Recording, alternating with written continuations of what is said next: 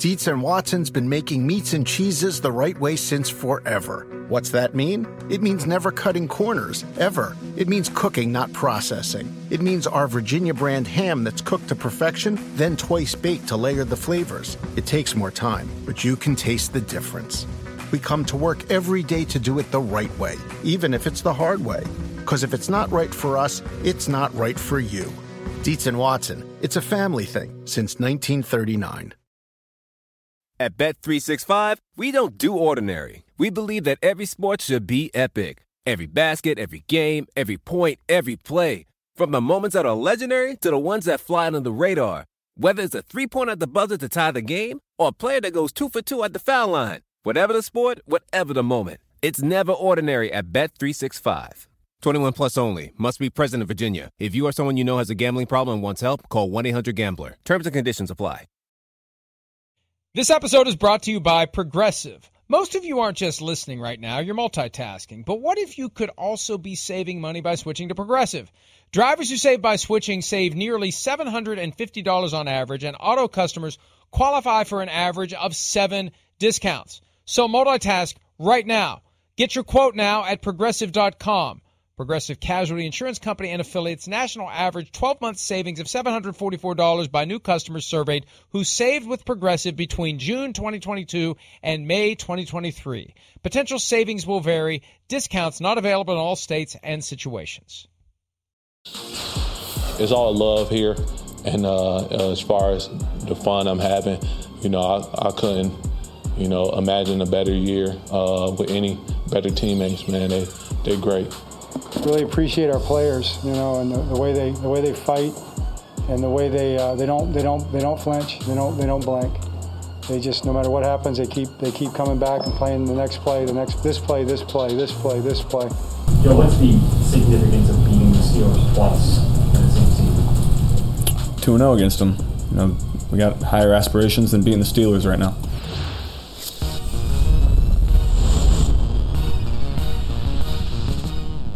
High aspirations indeed throughout the AFC. Some big wins yesterday across the league. Week 12 in the books, but for Monday night's game between the Seahawks and Washington. So basically, Week 12 is in the books. He's Mike Golic. I'm Mike Florio. Mike, along with Mike, Week 12 edition. Thanksgiving is over.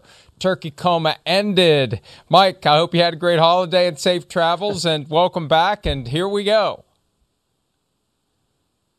Uh, here we go again. Yes, I hope yours was as well. Mine was was fantastic. I stuffed my face and laid down and watched watched football. I actually played in two Thanksgiving uh, games, and, and it got in the way of my eating, so I was a little bummed at that. But it's much more fun to watch them, quite honestly. And uh, nice games there uh, on on Thursday, obviously, and then what we had yesterday. Uh, still still more shakeup and still some head scratchers. Now, I'm curious, when you played on Thanksgiving, where did the meal get shifted to? Because it's not like you're not going to have it. So, was it day before? Was it when you got home Thanksgiving night? Was it next day? When did you do it? Uh, we did it the net. My, my first one, I was in Philly and we played in Dallas. And then my second one was in 93 when I was with the Dolphins when we played Dallas. That famous game in the snow where Dallas blocked our kick and Leon Lett slid in and, and hit the ball and we got to kick it again. It was, it was the next day when, when I would go home. We would uh, do Thanksgiving the next day. I was getting my turkey. Listen, I was getting my turkey and I was getting my stuffing. If it wasn't on Thursday, that was okay, but I was getting it. All right, well, let's get after it. The Patriots are getting it. Six straight wins. They emerged victorious in their showdown against the Titans. And it was somewhat anticlimactic, Mike, because of so many Titans injuries. No Derrick Henry, which has been the case for several weeks. No Julio Jones. No A.J. Brown. He's on his reserve now. And you kind of got the impression this was going to go the way it did, although it took a while for the Patriots to emerge. It's kind of how they are, it's who they are. It's systematic, it's meticulous, it's inevitable. 36 to 13 victory. It's six straight wins now. Combined points scored 211, combined points allowed 263. My calculator on my phone tells me that's just about 35 to 10 for six straight games on average. It's amazing what the Patriots are doing. And I, I feel like people are awake to the reality that they're back if they're not now, they will be next Monday night, potentially, if they can beat the Bills in Buffalo. But I'd like to think that people are realizing that it was a one year hiatus and the Patriots are back. Well, listen, it, it, it's methodical. So in the NFL of today, people want to see, you know, explosive points, long plays, spectacular plays, highlight plays. And a lot of times New England doesn't give you that. They're methodical. They force you into mistakes. They they win games, but they win a lot of games by waiting for you to do something wrong or forcing you to do something wrong. Hence, four turnovers yesterday. You know, one interception. Uh, you know, for Tannehill, who had four last week against Houston, and three running back fumbles where, where they're punching the ball out. The play by J.C. Jackson in the third quarter, punching the ball out of, of Foreman when he had that that uh, long run was was I mean that epitomizes New England and what they do. They wait for you to make a mistake or they force you to make a mistake. Because listen, they got run on yesterday for 270 yards. Now, their defense has been playing lights out. And the best thing, the best stat is the best stat, is they're only giving up a little over 15 points a game. And that's going to help you along. And it helps bring their rookie quarterback along. But yeah, that rarely they're not jumping out to a 21 nothing lead, you know, and, and holding on to that. They are they just methodically build on you and they just play and play. You stub your toe, all of a sudden they're up a little more. Play and play, they force you into mistake, they're up a little more, and before you know it, they win another game. You know, and then they're sitting there, you know, high in the AFC now, and you're right. It's a one year hiatus for Bill Belichick for all those last year who are condemning him that it was more Brady than him. You know, time to kind of eat your words a little bit for what he's doing now with a rookie quarterback.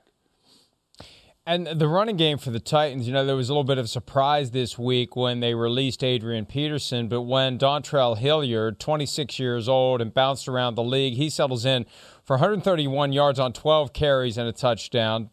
D'Onta Foreman has 109 yards. Yeah, your running game is working. The problem is the passing game didn't work. Ryan Tannehill accounted for only 93 yards on 11 completions in 21 attempts. So, you know, it's just that the Patriots – they're going to figure out how to get you one way or the other. And they're just going to make those plays at those moments where the ball's going to pop out or the ball's going to pop up and land in the hands of J.C. Jackson. It's just that sense that they're going to get you. They're at that point where everyone senses it coming, and that Patriots defense is going to put the clamps on you at the time that it needs to, like on fourth and goal, and Ryan Tannehill rolls right and – the guy that he's trying to throw it to is covered. They're both covered, so he's just got to throw it. It's fourth and goal. It's not like you can wait, you know, for the next play. So you just got to see what happens. And of course, what happens is uh, Patriots end up stopping the Titans from scoring, and J.C. Jackson catches the carom, and that that's that's if it wasn't already lights out, it was lights out then. And it was one of those games where you know, we're watching seven of them at once yesterday, and it's like, eh, you know, it's fairly close. Eh, you know, it's fairly close. Holy crap, it's 36 to 13. It's just, that's just, that's the way the old Patriots did it. You, it's just, it just grind and grind and grind, and the next thing you know, you see a final score that makes you say, well, it was never close. No, it was, but there was never a real sense the Patriots weren't going to win the game. It's exactly what they do. They just kind of roll it up on you and make those plays like we just saw right there. A tip ball, a J.C. Jackson interception is 24th, by the way, in his fourth year, which is just, you know, absolutely incredible uh, what he's doing and also has uh, the forced fumble as well. But yeah, that's what they do. They're, Bill Belichick is a, is a coach that coaches to perfection. And listen, you never get perfection, but you can coach to it. And it's you don't make the mistakes, let the other team make the mistakes, and we'll capitalize on that. That's been his mantra forever. And quite honestly, listen, he's a defensive guy at heart. So he loves to see the way the defense is playing right now. You know, when Brady was there and they were winning those Super Bowls, how many of those were, you know, early on, the, the great defenses, the tough defenses that they've had? Brady certainly had his share, without question, of success as a quarterback, but they would have a well balanced team on the defensive side of the ball as well. And that's what they're doing right now. And it couldn't work more to perfection um, with a young quarterback who's coming along extremely well and growing into that p- position while the defense is doing their thing. So this is this is classic Bill Belichick. You said it, and you're right. You look at the scoreboard; they're up three, then they're up seven. Then wait a minute, they're up 17. You know how How, how did they get up that much? And then they're rolling you when it doesn't feel like they're rolling you. That's what they do, and here they are, right in the thick of things near the top of the AFC. Here's the best reminder of how the Patriots were when they got it started 20 years ago. Tom Brady yesterday got to 30 touchdown passes. It's the ninth time in his career that he's had 30 or more touchdown passes.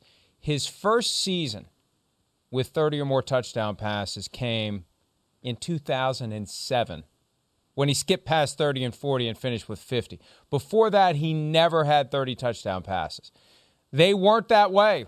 The first chunk of their dynasty, when they won three out of four, it wasn't go out and roll up the offense. That was so what was so stunning about 2007, we have Wes Welker and Randy Moss, and they're throwing the ball down the field and they're scoring a ton of points. That that was a hint of what was to come the following decade. But they really do have the formula that they had, and you're going to hear that more and more and more, especially as this showdown with the Bills approaches. And and it, it, it really is a showdown. It's a critical game. We were ready to hand the division to the Bills, and now the Patriots are in first place, and uh, they're, they're, they're the one seed technically right now, and uh, it's it's you know it's deja vu all over again, as folks are saying. But it's been building, it's been coming. But beating a team like the Titans, I think, is the moment where people say, okay, here we are. And there they are, technically not the one seed because the Ravens got the win last night and are at eight and three, but they are a half game ahead of the Bills for the AFC East lead, and uh, they just keep rolling, Mike. Well, uh, listen, we'll see what goes on in the next three weeks, right? You said, mentioned the the upcoming game with the Bills, but they get them two out of the next three games. Much like Cleveland plays Baltimore, they have a bye, and then they play Baltimore again. Buffalo, you know, is on, is up next, and then uh, a couple of weeks from then. So in the next three weeks, you're going to have a little bit of what the outcome may be, you know, in these division races, like we saw, and we'll talk about Cincinnati sweeping Pittsburgh. Still the two shots for Buffalo. So Buffalo's sitting there technically in the sixth seed right now. But that doesn't matter because they know they have two of their next three against the Patriots. So it's right there for both teams in what they're going to do. So, and, and that's all you can ask for as a player is I can control, we can control where we end up. And both these teams are in that position right now. And let's not write off the Tennessee Titans just yet. They go into their bye week. They have a chance to get healthy. Here's Mike Vrabel, coach of the team, after the game, talking about what the objective will be as they enter their stretch run of five games after they get week 13 off. I guess that's where we're at. We got to buy. You know, we got to get healthy, mentally and physically, and uh, get back uh, to playing football how we know how to play it taking care of the football, playing complementary, knowing the details. You know, a lot of things to improve. You know, we've lost two games in a row. You know, we've lost two games in a row. We lost in, at home, came on the on the road, and, and played uh, very competitively for the first half. You know, they're they're disappointed, um, and obviously the way that the game went in the second half.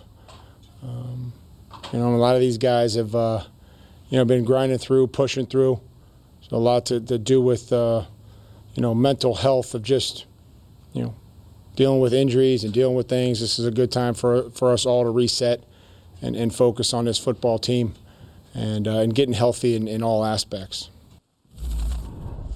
Week 14, Jaguars come to town. Now, you want to pencil in a W, but we had we had put a W in ink last Sunday when the Texans came to town and we saw what happened to the Titans. So they got to get back to one at a time mindset. But then it's at Pittsburgh, which is looking like a much less compelling game than it was a few weeks ago. A Thursday night showdown with the 49ers week 16, which could be a great game. That's probably the last Thursday night game of the year. If not, it's darn close to it. Week 17, Dolphins. Different game than it would have been a few weeks ago because the Dolphins are surging, and then they get to face the Texans in Houston to wrap the season. So, I mean, three and two, four and one, five and zero. Oh, anything anything worse than three and two is a major problem for the Titans at this point down the stretch. But they could, if they get healthy, four and one isn't out of the question. Running the table's not out of the question, Mike. So, so a, a few things. First, Vrabel staring across the, the sidelines at Bill Belichick and seeing how that game was going had to be in his head like, yeah, yeah, this, this is how it happens. You know, we're sitting here making the mistakes and they're capitalizing. That had to be just like I remembered being in uniform and doing that, you know, for Bill. And then from the, the physical side of it, you know, they lose Derrick Henry and they think, okay, this is going to change, much like when Carolina lost Christian McCaffrey weeks ago, how that offense changed. And, and it did somewhat, but again, they rushed for 270 yards yesterday. They're just turning the ball over. Like I said, four interceptions last week against Houston, four more this week, with three of them being fumbles. They actually had five fumbles and lost three of them. And the interception, you just can't do that. You can't do that, especially when you don't have your horse like uh, Derrick Henry in the fourth quarter to help close out that game. But that's really what's killing them right now. And then, and then the party talked about about the mental part of it. This is where we are in the season now, Mike. And boy, I, I remember it well and, and how you feel. And there's different aspects. There's teams that are out of it and how you prepare. There are, there are teams that are right there you know, and then there are teams, you know, that, that can go back either way. And then there are teams leading their division like Tennessee. But you know, floundering a little bit here. So, where you are in the season right now, get healthy. It's tough to get healthy now. Now, we are at the point where they'll start taking off the pads if they haven't already. Usually it's only one day in pads a week, if that at all, the way that the, the new CBA has been with what they can do in the regular season. But it's little things, Mike. It's again the things you don't see. You know, guys that would go in and lift every day, guys that would stay after practice every day, guys that would put in the extra time they still want to do that or try and do that, but there's that there's that fatigue. There's that physical fatigue. Can you get that same workout in? How much of a workout can you get in to kind of keep your body going? You know, mentally, can you stay that extra time? Can you still do it? Takes maybe a little more of a group effort, guys dragging other guys along to be able to do that. It's a, it's a hard wall right now. Veterans know it, younger players are still going through it. But this is the time. This is definitely the time of the year because in another few games, the end of the regular season is right there and you can see it. So you get kind of get that rejuvenation of, okay, it's right there for us. Right now, you're still in that moving phase of where you're going to be. It is, it is definitely not only a physical grind, but it is a, as Mike said, it's a big time a mental grind right now as well. And on top of everything else, everyone has an extra game this year. We still don't know how those dynamics are going to play out. And if you do make it to the playoffs, you've got 17 under your belt before you get to 18, 19, 20, and potentially ultimately 21 games played in the full season. The Baltimore Ravens Sunday Night Football got a hard fought win. It was ugly at times. It was ugly for one very extended stretch at the end of the second quarter, the half that would never end because nobody wanted to have the ball in their possession when the clock struck zero. But the Ravens pull off the victory, and as mentioned earlier, they're now technically the one seed with an 8 and 3 record, even though Lamar Jackson had four interceptions. The Ravens get it done. Let's hear from John Harbaugh, the coach of the Ravens, regarding a defensive performance that sealed the deal because the offense definitely didn't for the Ravens on Sunday night. Defense was just off the charts. I mean, that's one of the best defensive performances that we've seen out here in a long time. To hold that offense down the way they did, to hold that rushing attack down the way they did, the play action passing game that they have, the boots, uh, the hard play actions, the chunk passes. They had a few. Uh, thus far, guys played tremendously well across the board on defense. Our edges were especially good. 262 yards allowed to the Cleveland Browns, and that Browns offense looked anemic the whole night. The running game wasn't there. Baker Mayfield is still physically impaired, and the team seems in denial about that, or they just don't know what to do about it, so they just keep putting him out there, but it's clearly not working. They still had a chance. Hey, ball's in your hand with a minute left. You still got a chance to drive down the field and win the game. I, the way things went, they had to have been happy to have the opportunity, but uh, they didn't do anything with it in part because that Ravens defense was so good against the Cleveland, Cleveland offense all night long, Mike. So, uh, again, you know, we're, we're talking 17 games, right? And it's tough to ask one side of the ball, and especially one player like Lamar Jackson, who is just an unbelievable player. And, and the touchdown pass he threw, the 13 yard and that scramble before he threw it to Andrews was, was vintage Lamar Jackson. But the four interceptions weren't. But what happens is you can't do it every single game. You want to, but you can't. That's why you have a team, and that's why you need a team that's balanced on both sides. And for this one, it was a defense to step up because now Kareem Hunt is back. You have Nick Chubb, you're thinking, okay, here we go, Cleveland, you know, already, you know, at, at the top of the rushing attack, and those guys have been hurt. And they were able to continue to hold that together. Now they have them both back, and they don't get they don't get anything, you know, because of this defense. So this is even Lamar Jackson said, hey, give it up to that side of the ball. That's who saved their bacon last night without question. And that's what happens. That's what you that's what good, that's what great teams do. They have one side of the ball that can, when they need to, step up if the other side isn't doing it because that's the expectation, right? Every time Lamar Jackson gets on the field, the expectation is to see that great touchdown throw or just go, wow. But every now and then it doesn't happen. You know, you get the turnovers. So now you have to pick them up on the other side. And that's what the defense is. To stop that vaunted rushing attack by the Cleveland Browns was monstrous. And then, and because it was a close game, so this is it was a you know a one possession game after Cleveland gets that touchdown to, to give them ten points, and they had a chance at the end, but they couldn't run the ball. And the problem now with Cleveland, let's be honest, they they don't have a receiver that can separate, right? That can consistently separate and have that that big big route of being wide open and give Baker that big time target. You know, these guys get covered up a bit, and the throw really has to be there. And with Baker, sometimes it is, and sometimes it isn't. He tries to make things happen on the run. He ran one play, runs out of bounds, and he's limping. He's hurt. But you know what? I, am not going to sit here and, and say, you know, uh, well, what, what are you going to do? Baker wants to play. Baker's going to continue to go out on the field like most players that are injured. They're going to continue to run out of the field. It's up to Kevin Stefanski to say, you know what? If we feel we're not getting enough out of Baker, we're the ones that are going to have to pull him off the field and put Case Keenum in there. You know, if you want to get on Baker for not playing well, under 50% completion, great. But the injury part of it, he's going to go play. That's what players do. They play when they're hurt.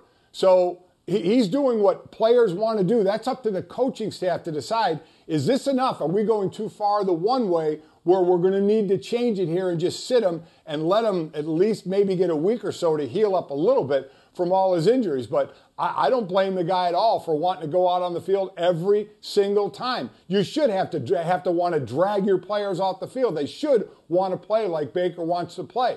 And it's up to the staff to decide is this the right thing for us right now? But it's a combination of things. They couldn't run the ball. They don't really have that separation wide receiver and their quarterback is hurt. Not an excuse because if you step on the field, you're saying I'm healthy enough to play and to produce, then you need to produce. And Baker knows that, and any player knows that who goes on the field who is injured, which most are at this time of the year. This is now falling to a coach's decision on what's going to give us the best chance to win.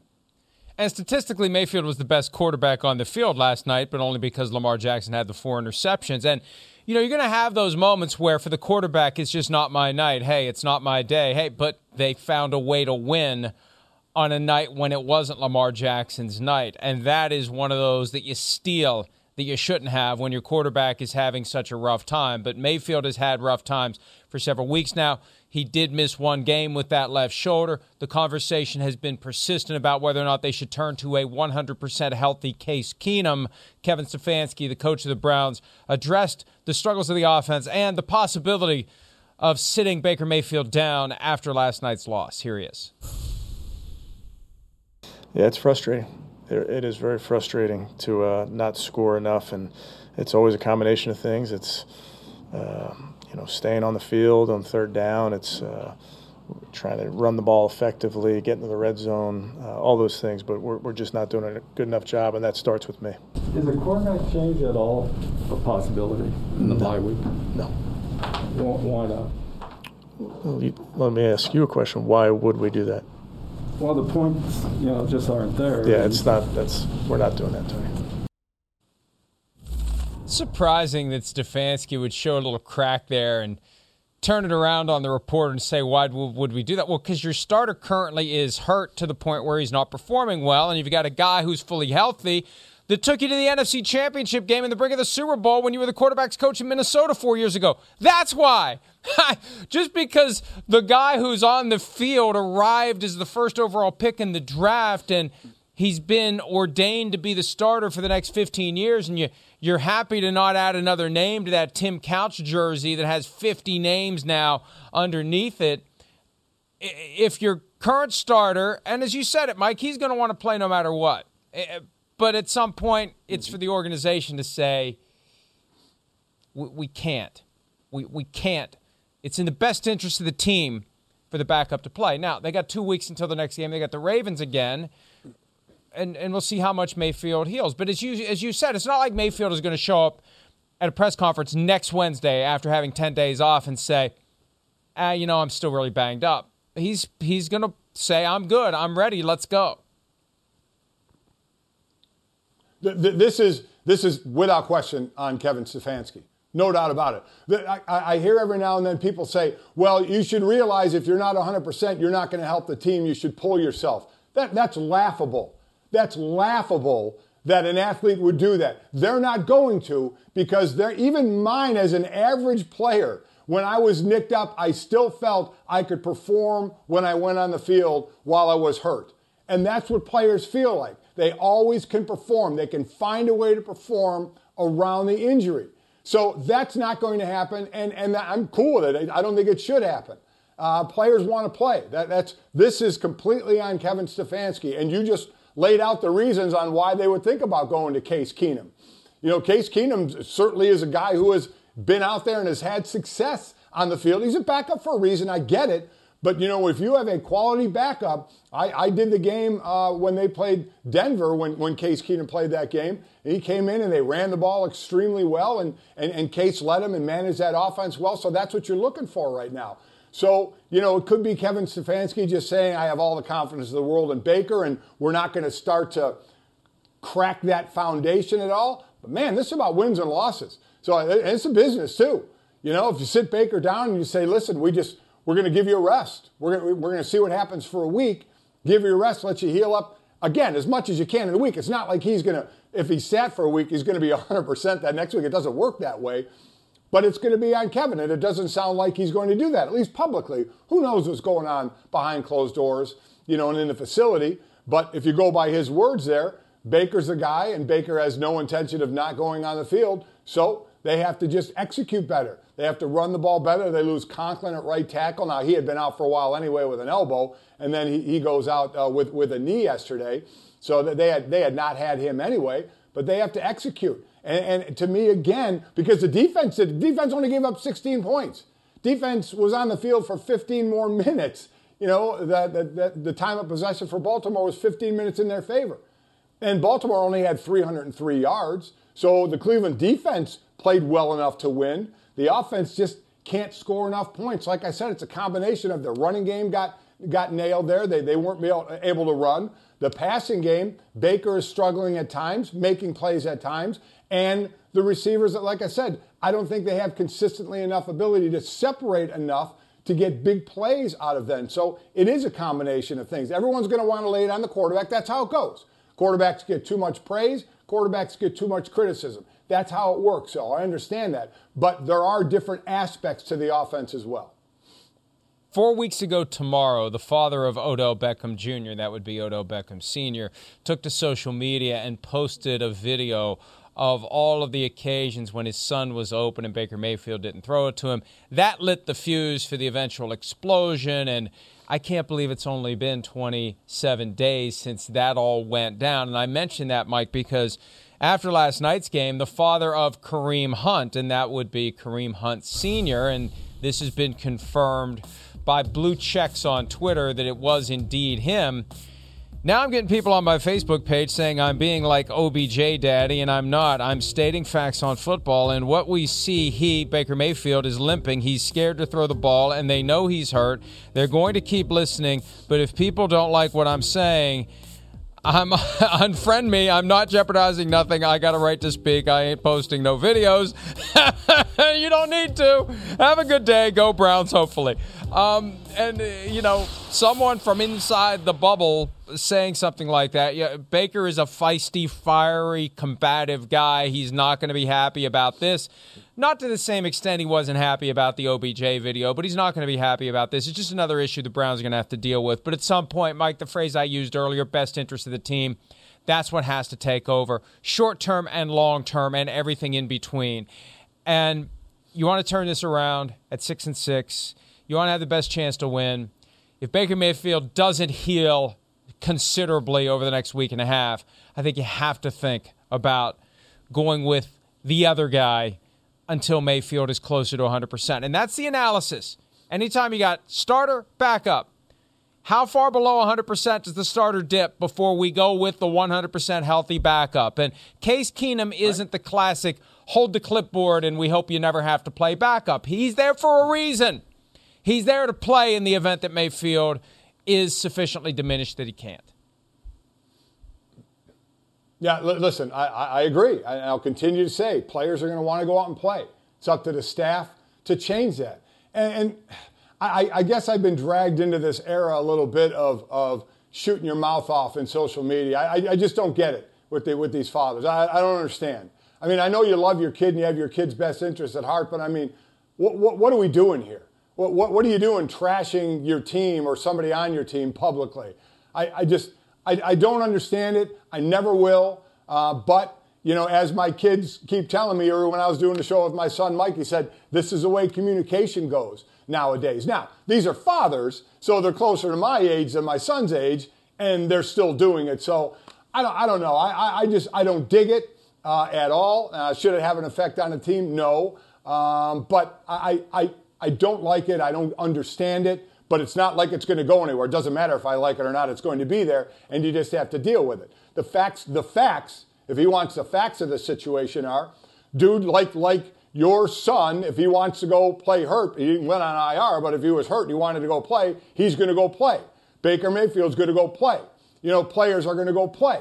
It's up to the coaching staff to decide when enough is enough that they've seen and they need to go to a backup or to a different player to try and change the results or get the team going again. This isn't on the player. The player goes out and they produce. Sometimes they produce well, and Baker is struggling. There's no doubt about it. But he's going to keep trying to play. I, I don't know how many times I can say that as all other players would. They will go back on the field. You put a microphone in front of their face, they're going to say, I'm going back on the field. I'm fine. I'm going to play. We've become great liars to the public and to doctors on how we feel. How are you? I'm fine. How's your shoulder? It's fine. How's your foot? It's fine. I'm going to go play. That's what they do. That's what athletes do Okay, they want to be out on the field. So I will say again, I feel like I'm a broken record. This is on Kevin Stefanski if he wants to change that narrative. You know, it's funny when you say the phrase, I feel like I'm a broken record. I wonder how many people even know what that means. Like, you could have kids saying, What does this have to do with somebody yeah. breaking a record? um, but, but, uh, but I digress. Um, bottom line is this, and, and you mentioned it at one point we don't know what's going on behind the scenes. But if we take the things that we see in flashes at time from Baker Mayfield publicly and apply that internally, there's a chance, Mike, that he is being a massive pain in the ass behind the scenes uh, with his insistence that this is my job and I'm going to play. And there's really nobody who can who can say Baker, you're sitting. And who knows how he reacted when they sat him for the Thursday night game that you worked against the Broncos. Maybe he was a massive pain in the butt then. And like, we don't want to do that again. So we don't know if there's somebody in place to really have the tough conversation with Baker Mayfield, who is very headstrong. We have seen it time and again. And maybe they just, best interest of the team is we don't want to have some some gigantic issue in the building because Baker just refuses to sit down. But you're right the player's always going to want to play. At some point, the team has to manage the player, and it's incumbent on the team to have somebody there who can have that difficult conversation with Baker Mayfield. We'll see if they have to have it. We'll see if they have anyone who can have it between now and when they face the Ravens again. Another team in the AFC North went on the road yesterday and scored only 10 points and actually had the ball in the final minute, was trying to score, but not to win the game. They were just trying to make the final score look less ugly. That was the Steelers with 10 points. The Bengals with 41, matching the biggest win the Bengals have ever had over the Steelers from September of 1989. It was also 41 to 10.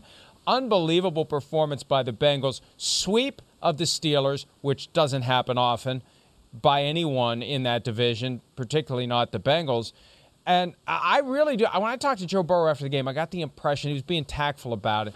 I got the impression that he was a little surprised he didn't get more fight out of the Steelers yesterday. Mike, I know I was surprised we didn't get more fight out of the Steelers because they know what the calendar says. They know what the standings say. They know what the stakes are. I was surprised we didn't get a performance like we saw when they went to Cleveland a few weeks ago. Yeah, you know, this is one of those games that, that just absolutely got away from them. Um, you know, 10 3 after the first quarter, but then it's what, 31 to 3 at halftime, 21 points. That, that was the second quarter. That, that was, you want to talk about an early nail in the coffin. That's when it was. It was that second quarter. And, and you're right. That's when you, when you, when you hear a player kind of infer, you know, I, I thought we would get more out of them. Listen, they couldn't run their offense. This is not a team that can consistently pass themselves back into a game. They need the running game. Najee Harris has been incredible early on catching balls, but then running the ball for the past number of weeks. They need that balance. They are not a down the field passing team at all. So all of a sudden, when your game plan goes out the window and now says, this is what we have to do, uh, Ben Roethlisberger is going to have to pass the ball 41 times and they run the ball 15 times. That's not the Pittsburgh Steelers.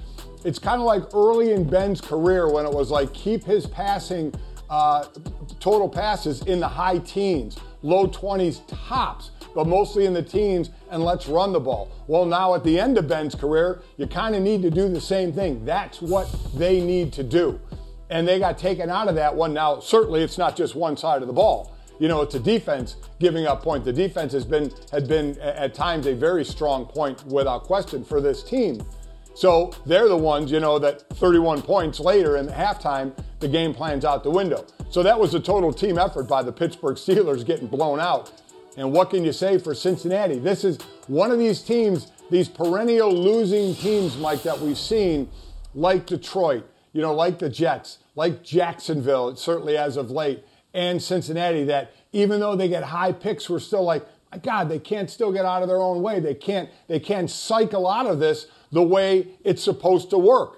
You're supposed to get high draft picks. You're supposed to get the best players. You're supposed to get better.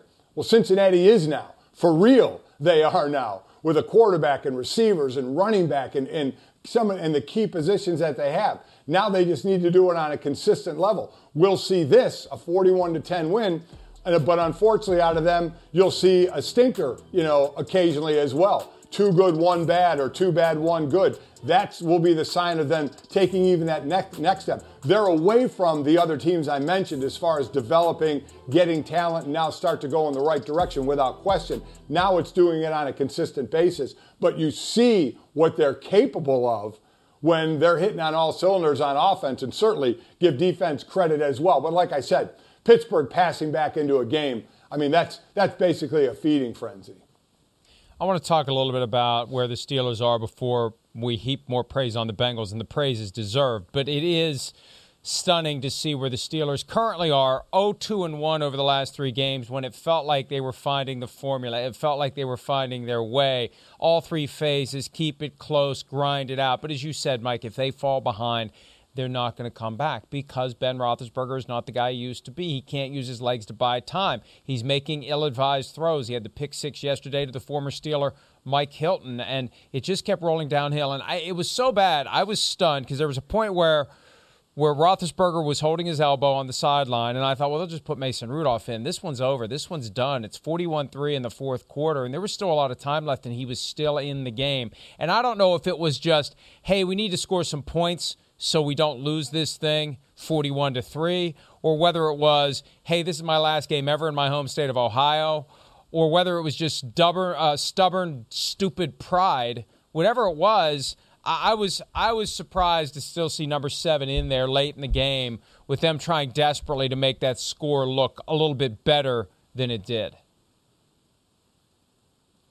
You know, this is one of those situations when I talk about players want to play. We were just talking about that with injury uh, with Baker Mayfield. There's also the side of, hey, um, win, lose, or draw, I want to be out on the field. We got blown out. We didn't play well. I'm, I'm going down with the ship. You know what? I'm not going to end up on the sideline. And this is one, listen, he's been in the league a long time. I'm sure him, him and Mike Tomlin obviously have had many conversations and been with each other a long time.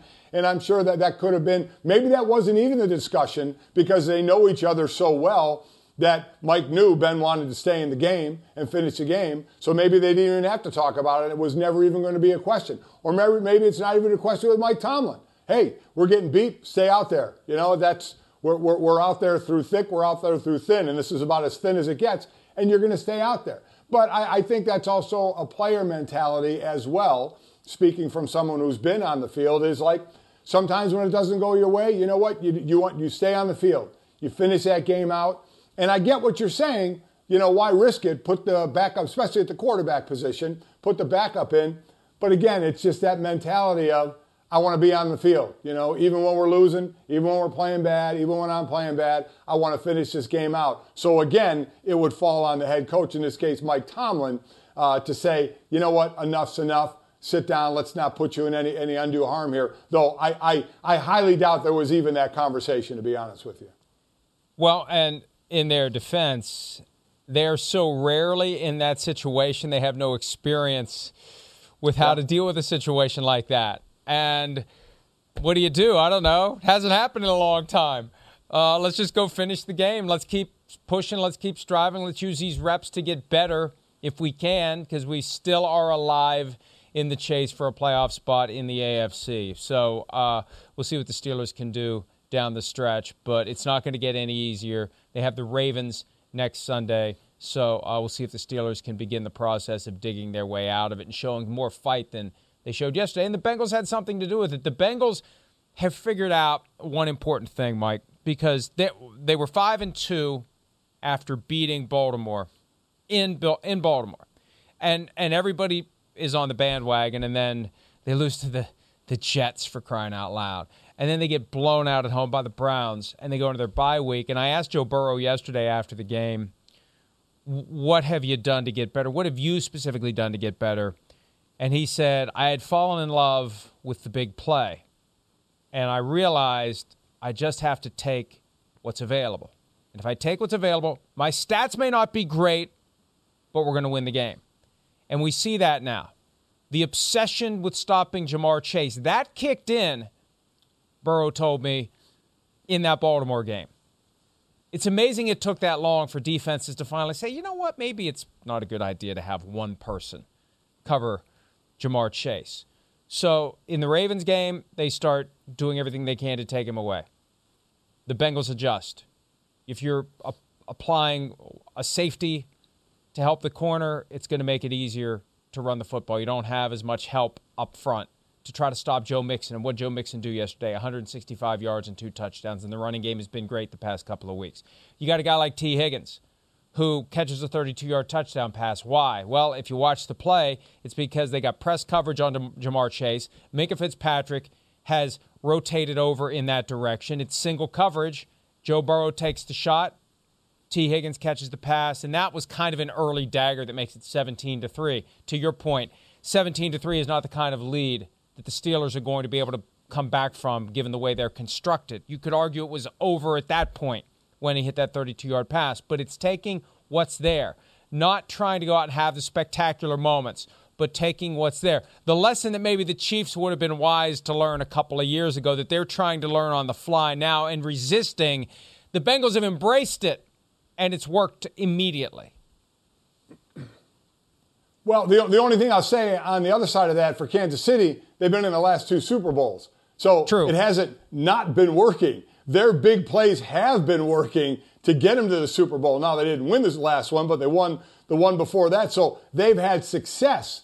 This year, they haven't. Teams, what they do, they adjust. And now Kansas City had to adjust back, and they'll take what they can give you. For Cincinnati, you know, that happened a lot quicker because it's a rookie, Ja'Marr Chase, who's cha- you know doing an incredible job.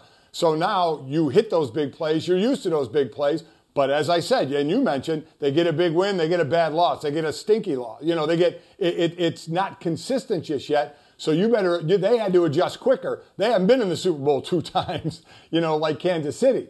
So it, it may have taken Kansas City a little more time to say, okay, we need to adjust a little bit because it worked for two years to get them to the Super Bowl for Cincinnati, it started not to work a little bit and you'd show it on the field. So they did have to make those adjustments. The quicker you can find that out and the quicker you can make the adjustments you have to, the better off you obviously you're going to be.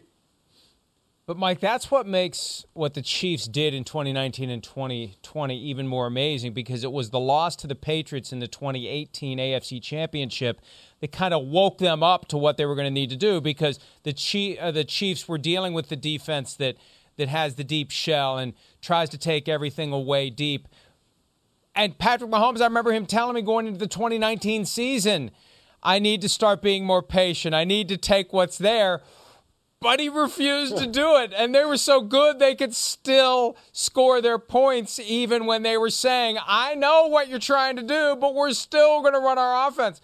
The, the, the, Bengals did a far quicker pivot. And you could argue that, you know, from a talent standpoint, that's just how good the Chiefs were, that even though they knew that's what defenses were doing, right. they could still fly into the teeth of that.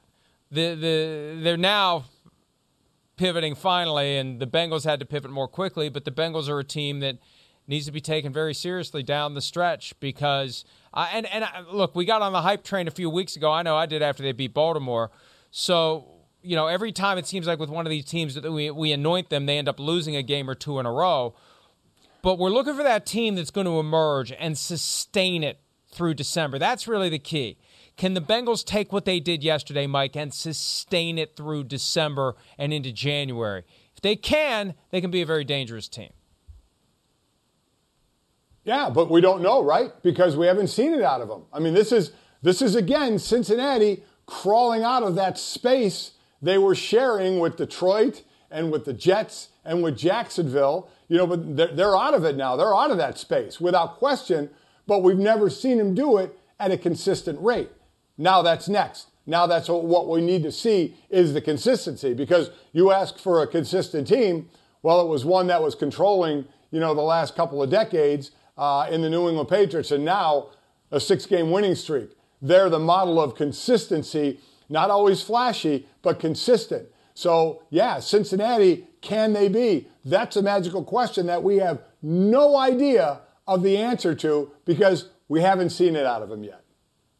And we'll see it soon. Chargers, who are very up and down, come to town. Then the 49ers at Denver, the Ravens, the Chiefs, and the Browns to finish the season for the Bengals. So some tough games coming up. But as it relates to the mindset in Cincinnati, as you say, they're digging out of that that cluster of dysfunctional teams that will always lose. They'll make a lot of money, but they'll always lose.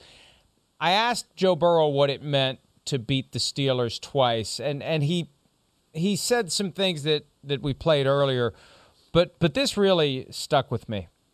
I think we've set the standard this year of what it's supposed to be. We're supposed to go out and beat our division and beat the Steelers. I think this year we've set the standard of what it's supposed to be for the next five to 10 years. And that's tough for football fans to get accustomed to. The idea that the Bengals are going to be in the conversation among the best, not the worst, for an extended period of time, Mike. So here's the thing Joe Burrow has been in the league how long? Two years. So Joe Burrow goes to the Cincinnati Bengals. He knows the history, he knows they haven't won, but he hasn't been part of that. So you get players of today that are like, okay, the fans understand that. Listen, I did the, the game against Jacksonville on a Thursday night where Jacksonville had a 14 to nothing lead, and the Bengal fans booed the Bengals going off the field at halftime because Bengal fans have that memory because they've lived it year after year and decade after decade. Joe Burrow hasn't. Ja'Marr Chase hasn't. They've been in the league two years and one year. So, as far as they're concerned, they're starting a new era there because they weren't part of that. They know the fans were and they hear the stories, but that wasn't them. So they're not associating themselves with the losing part of the Cincinnati Bengals. They're associating themselves with the now and with the fact that they're winning games. It's funny to think back to that Bengals Jaguars game and the Urban Meyer weekend that followed. It feels like it happened years yeah. ago, doesn't it? All right. Uh, it wasn't yes. a full year ago that the Rams and the Packers got together in the playoffs, and the Rams had made some changes, and they went back to Green Bay. Was the result any different? No, it wasn't. We'll break down what happened when Green Bay and LA got together at Lambeau Field when PFT Live continues right after this. Dietz and Watson's been making meats and cheeses the right way since forever. What's that mean? It means never cutting corners, ever. It means cooking, not processing. It means our Virginia brand ham that's cooked to perfection, then twice baked to layer the flavors. It takes more time, but you can taste the difference. We come to work every day to do it the right way, even if it's the hard way. Because if it's not right for us, it's not right for you. Dietz and Watson, it's a family thing since 1939.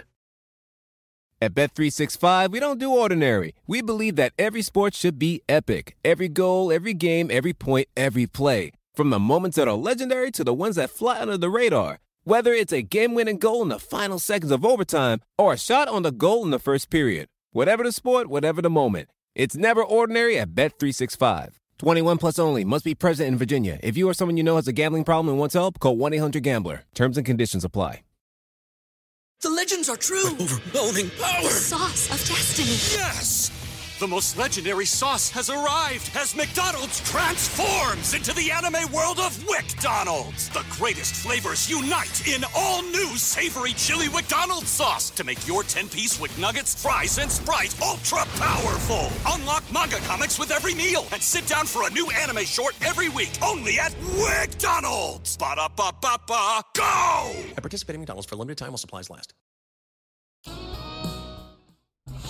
Yeah, look, when I step on the field, I expect greatness. I think anyone who's a great competitor feels the same way. So, you know, I don't uh, lean on excuses and not practicing, little toe injury. You know, I expect greatness when I take the field. It's Aaron Rodgers after the 36 to 28 victory over the Los Angeles Rams, and he, he said his toe felt better this week than last week, in part because it wasn't stepped on during the game. Last week, he needed another shot at halftime to numb the pain. But he did say he's going to have further testing this morning. They enter their bye week. There's a chance, based upon the outcome of the test, he's going to have some sort of a surgical procedure that I assume would, would be aimed at allowing him to return to action week 14. But still, it's something to keep an eye on because the toe, broken pinky toe, as we now know, not COVID toe but broken pinky toe. It's an issue, but it was less of an issue yesterday, and it showed. The Packers, in a game that it felt like they should have been blowing them off the field all day long, they finally got to that big 36 to 17 lead. Some garbage time points by the Rams made the game look a little bit better than it was, but it, it really wasn't a contest. It was all Packers all day long, Mike.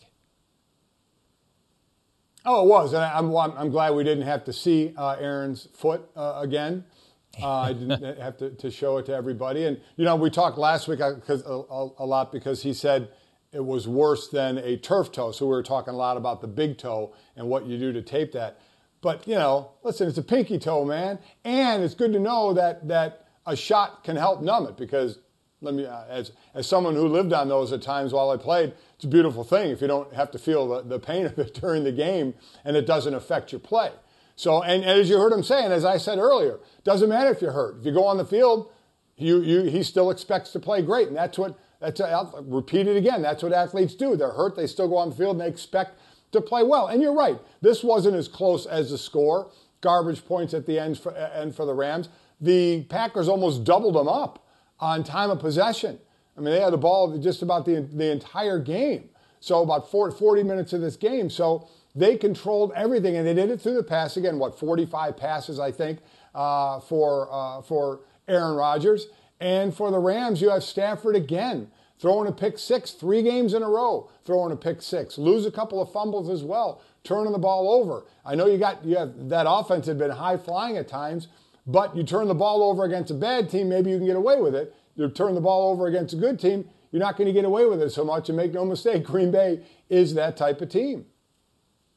Yeah, and uh, a point that Coach Dungy made yesterday in the viewing room as we were talking about the significance of this game.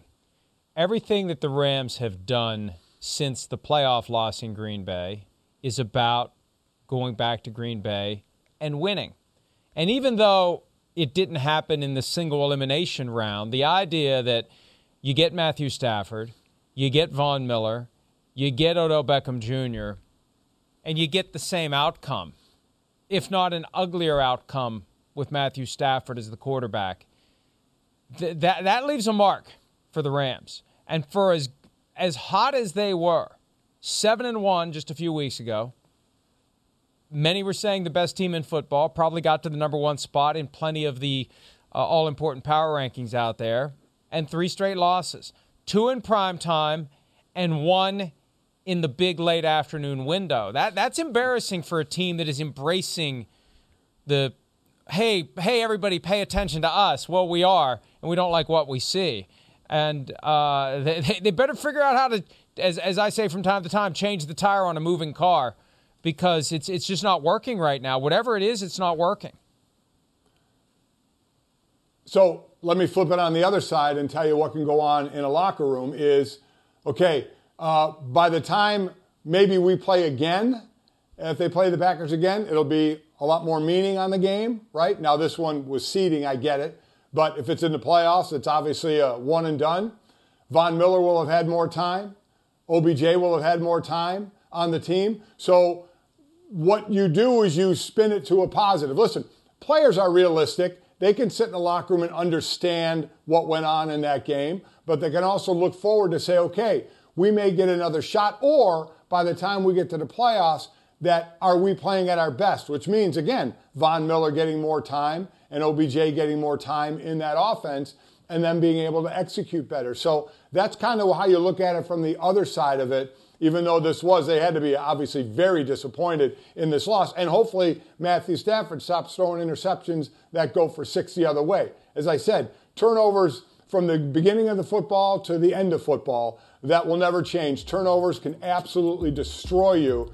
And we're finding that out with a few teams, the Rams being one of them.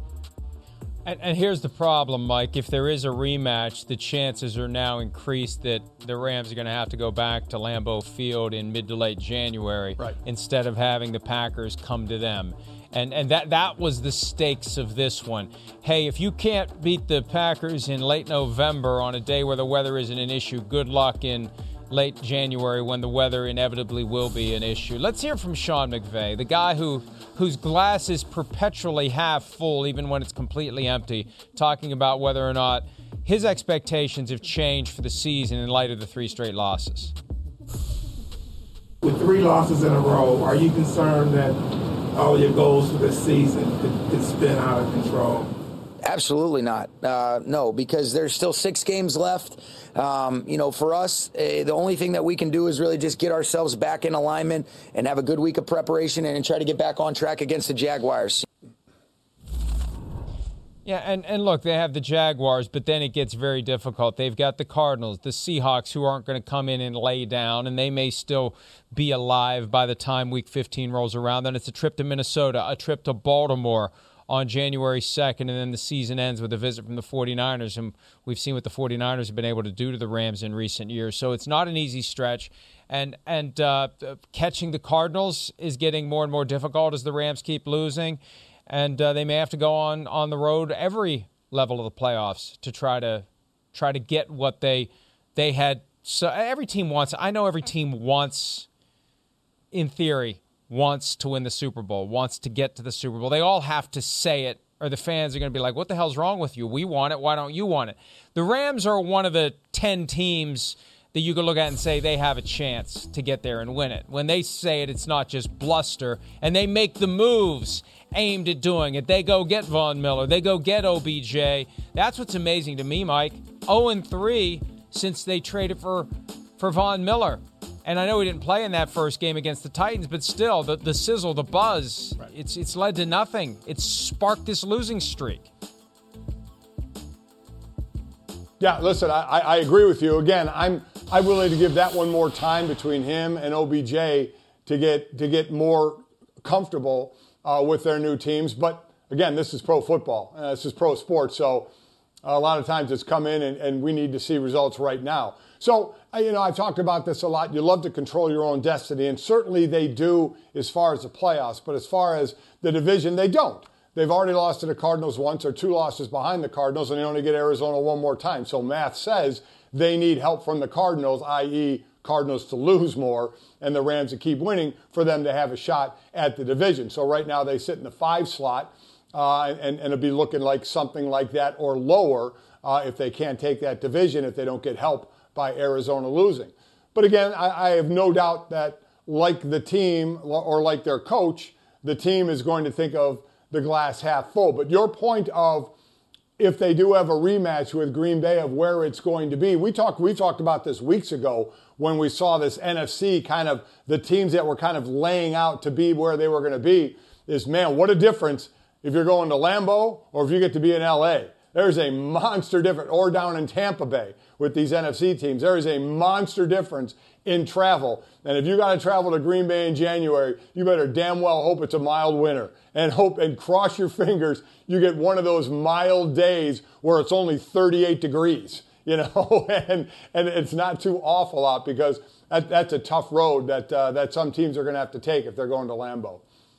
We need to take a break, but Mike, there's one thread that I want to just tug on a little bit here. I want to get your input on this. Matthew Stafford showed up on the injury report all season long one time. Week nine, he missed two practices with a back injury, was limited on Friday, played on the Sunday night game against the Titans. No other whisper of any injury on any of the reports for the Rams through 12 weeks. Yesterday morning, one of the Sunday Splash reports, as Sean Payton calls them, was that Matthew Stafford is dealing with, and I can't even remember all the ailments. It's his back, it's his elbow, it's his arm, it's his this, it's his that. The first thing I did was I started looking at the injury reports. And then after the game, Stafford says, I'm feeling fine. Nobody's 100% this time of year. I. When, when there's a, a big to do made about how banged up a guy is, and the injury reports don't mesh with it and his words don't mesh with it. I, it just makes me wonder who's out there trying to make excuses for Matthew Stafford for not performing the way that everyone thought he would. Because that, that's my first thought. Somebody's trying to bake in an excuse for why it's all of a sudden not working for Matthew Stafford. And we saw yesterday it didn't work again. Yeah, I guess my thought on that is, Mike, even if we knew of the injuries, he's, he's not coming out. It's kind of like the Baker Mayfield. Right. You going right. have the backup? You, who is it? John Wolford? Is that is that the backup uh, with the Rams?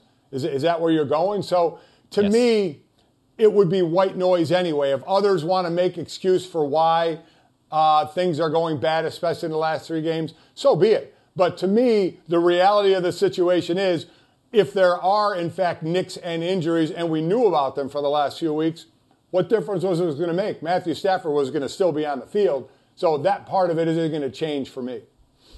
Yeah, and, and, and I agree with what you're saying. It's just odd that these injuries aren't out there, and if they're bad enough, they should be. But why is somebody making that a big story on a Sunday leading into a big game unless somebody is concerned about the narrative about Matthew Stafford? That's what's confusing to me, and we'll see how that plays out as they uh, continue with their season. Let's go ahead and take a break. Week 12 superlatives time when this Monday edition of PFT Live continues right after this.